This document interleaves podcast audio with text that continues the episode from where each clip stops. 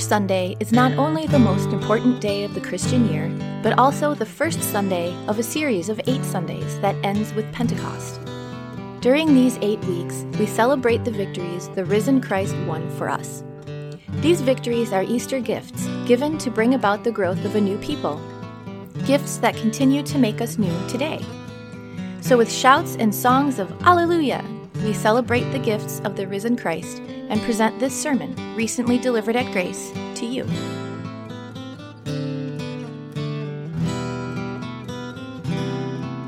Christ is risen. Do you know what a lumen is? I found this definition.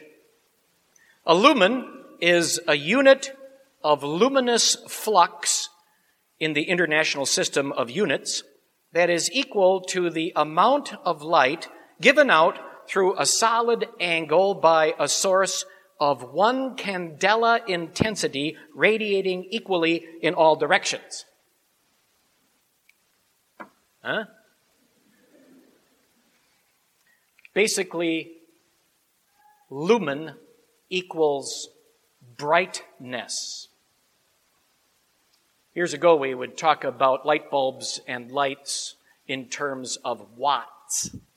Watts measure energy use.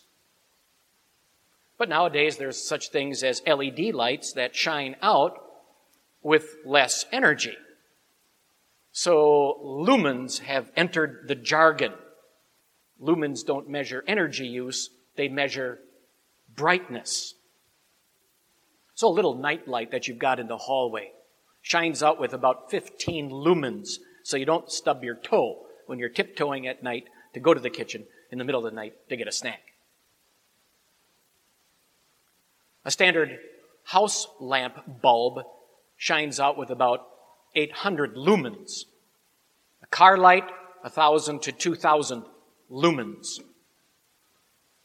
Some searchlights during World War II cast out 800 million lumens and could be seen 30 miles away.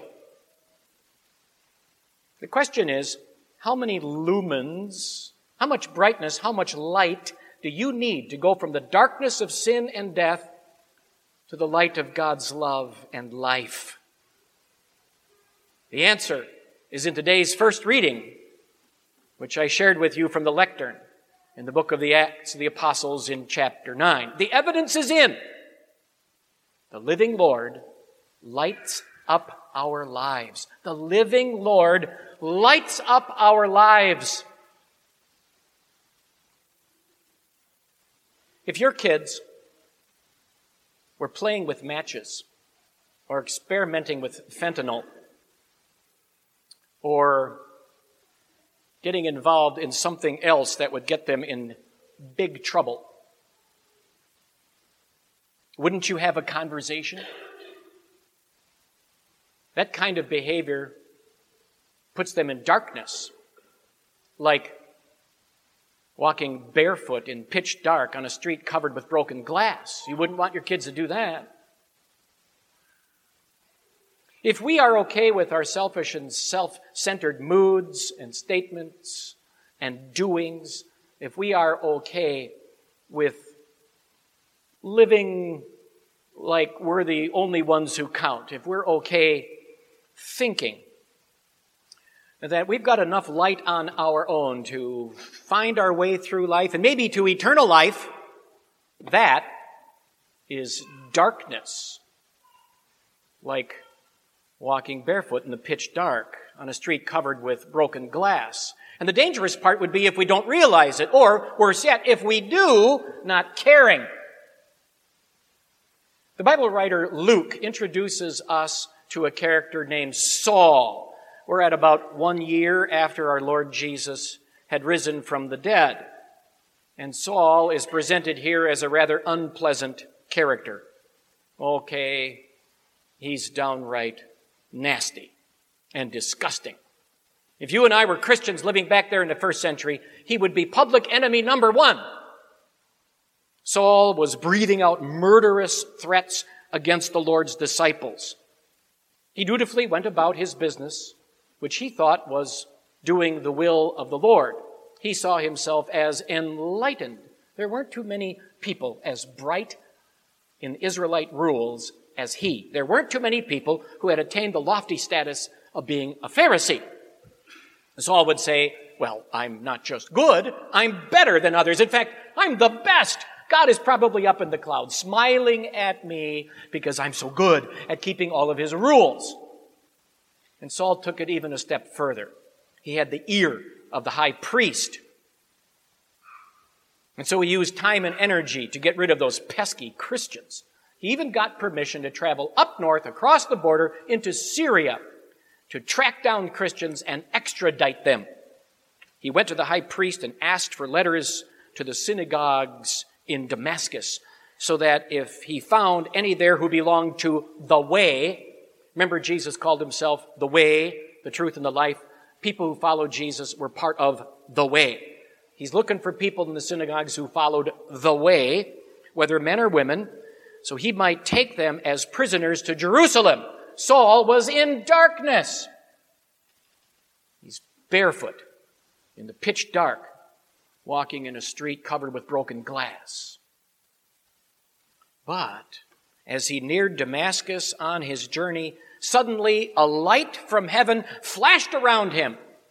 The Lord's light, the living Lord, lit up Saul's life with lumens more powerful than the noonday sun. Who are you, Lord? Saul asked. The living Lord should have blasted him with lumens and energy like from a lightning bolt. He should have jumped him, dumped him right into the pit of hell right there simply because he was leading Christians to death who had done nothing else other than trust in Jesus. But Jesus said, I am Jesus, whom you're persecuting. Now, get up, go into the city, and you will be told what you must do. He who saw himself as so high and mighty had now been knocked low. And he had to admit, I'm not just a sinner. I'm the worst sinner, the chief of sinners. He who had seen himself as so enlightened now had to admit, all along I've been in spiritual darkness. Made all the more real as he had his physical sight taken away temporarily. Saul got up from the ground, but when he opened his eyes, he could see nothing. He who had led Christians to prison and to getting pummeled by rocks now had to be led by the hand into Damascus. He who had seen himself as living such a righteous life now had to admit that he was a dead man walking and that he needed the miracle of his sins paid for and the miracle of a truly righteous life pasted onto his unright life in order for God to accept him. But that's exactly what Jesus did. He who had been an enemy of Christians and thus an enemy of Jesus was now a friend of God. The living Lord lit up his life and changed his status from enemy to friend. Changed his status so that he was now living with God and for his God. The Bible is God's love letter to us so that we know how he connects himself to us. But the Bible also reveals some truths that are downright shocking. And one of the most shocking truths of the Holy Scriptures is that the young people who will be affirming publicly their trust in Jesus in our next worship service are just like all the rest of us. Born into this world blind, dead, and enemies of God. And I don't mean just distant, far away in a land far away opponents of God. I mean personal enemies of God. Inside each one of us is a Kim Jong Un and a persecuting Saul. I hate that. I hate that I have to admit that my inborn sinful side puts me on the same level as a shooter named Trystan Terrell in North Carolina and on the same level as a persecutor in Damascus. But it's true. And our evil nature inside leads us into all kinds of evil. Maybe not visible on the outside, but in our minds. Yet God knows and God sees what's going on in there. Humanly speaking, wouldn't you admit that adultery is worse than lust? But from God's view, they're the same. Humanly speaking, stealing certainly is worse than greed, right? But from God's view, they're the same. Humanly speaking, murder certainly is worse than hatred. But from God's view, they're the same. Our sinful nature puts us barefoot in pitch dark, walking on a street covered with broken glass. Only a miracle could change Saul. It happened. And only a miracle can change us. It happened. Maybe you and I weren't knocked off a horse by a brilliant light from heaven. But a miracle no less spectacular happened to you and to me. It's called baptism. At our baptism, the Lord changed our status and He changed us from being spiritually blind to spiritually now seeing Jesus as our only help and rescue, as our Savior. Changed us from being spiritually dead to being spiritually alive and connected with God. Changed us from being enemies of God to being His friends. The living Lord lights up our life. He changed us. The word charge is an interesting word in the, in the English language. It can have different various meanings depending on the setting. If you say the word charge while you're shopping, it means put it on my bill.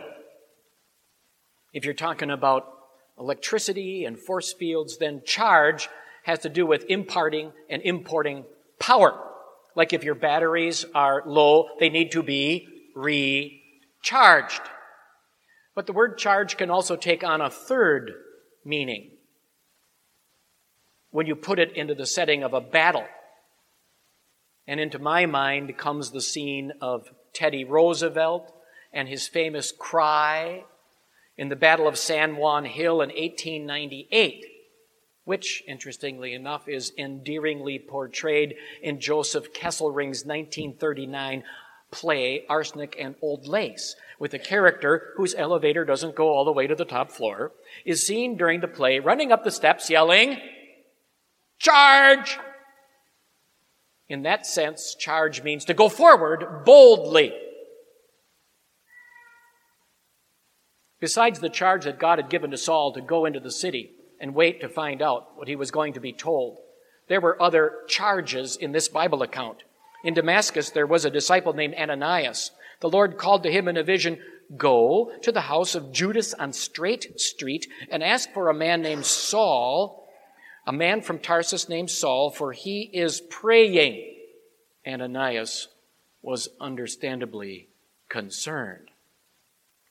I have heard many reports about this man and all the harm he has done to your holy people in Jerusalem. And he has come here with authority from the chief priests to arrest all who call on your name. Imagine being in Ananias' shoes, Ananias' shoes, or his sandals. Oh no, you're supposed to make me go talk, talk to this persecutor. But the Lord charged up Ananias and gave him a charge. Go this man is my chosen instrument to proclaim my name to the Gentiles and their kings and to the people of Israel. The living Lord lit up Ananias' life with the saving message of his love, which he needed because he would be in danger of God's anger too. Lit up his life, charged him up, and gave him the charge to go. And he did. Then Ananias went to the house and entered it placing his hands on Saul. Imagine he's probably shaken right now, right? What's this guy going to jump? Oh, he's blind. Maybe he's going to jump up and get me anyway. But he reaches out and he puts his hand, Brother Saul, the Lord has sent me so that you may see again and be filled with the Holy Spirit.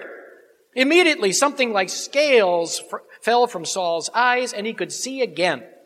He got up and was baptized. And after taking some food, he regained his strength the light from the living Lord, which had already changed Saul's status, now charged up his batteries.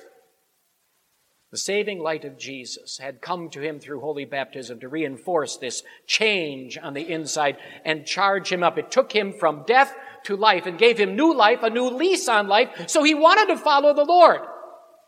Ananias was told by God, I will show him, I will show Saul how much he must suffer for my name. Not suffering, not suffering to pay for sins. Jesus did all that already, but suffering willingly as a messenger for Jesus' light because of all that Jesus had done for him and for everyone. The living Lord lit up Saul's life and charged him to go, and go he did. Sure enough, at once he began to preach in the synagogues that Jesus is the Son of God. Saul grew more and more powerful and baffled the Jews living in Damascus by proving that Jesus is the Messiah. The young people who will be publicly affirming their trust in Jesus in this next worship service have not reached a decade and a half on this planet. Their future is ahead of them all the possibilities that life can bring. Their dreams are out there to be fulfilled.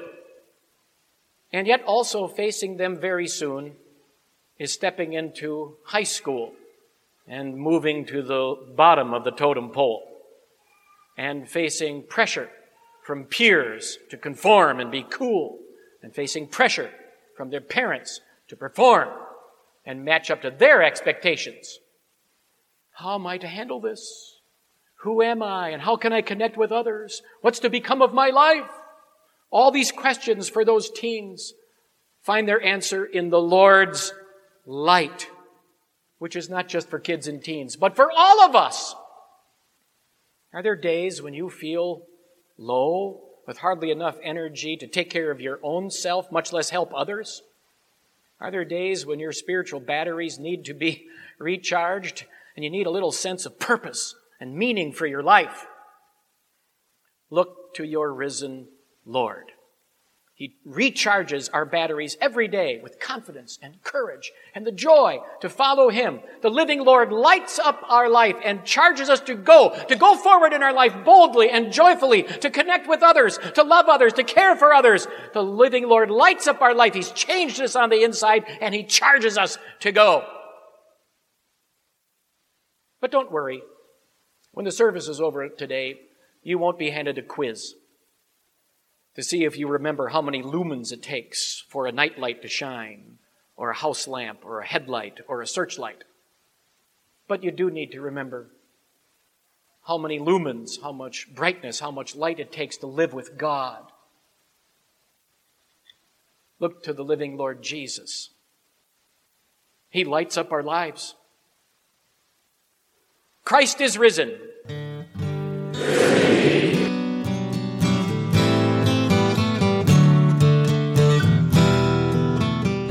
For listening. To learn more about God's grace or to support this ministry, please visit gracedowntown.org today. This grace is for you.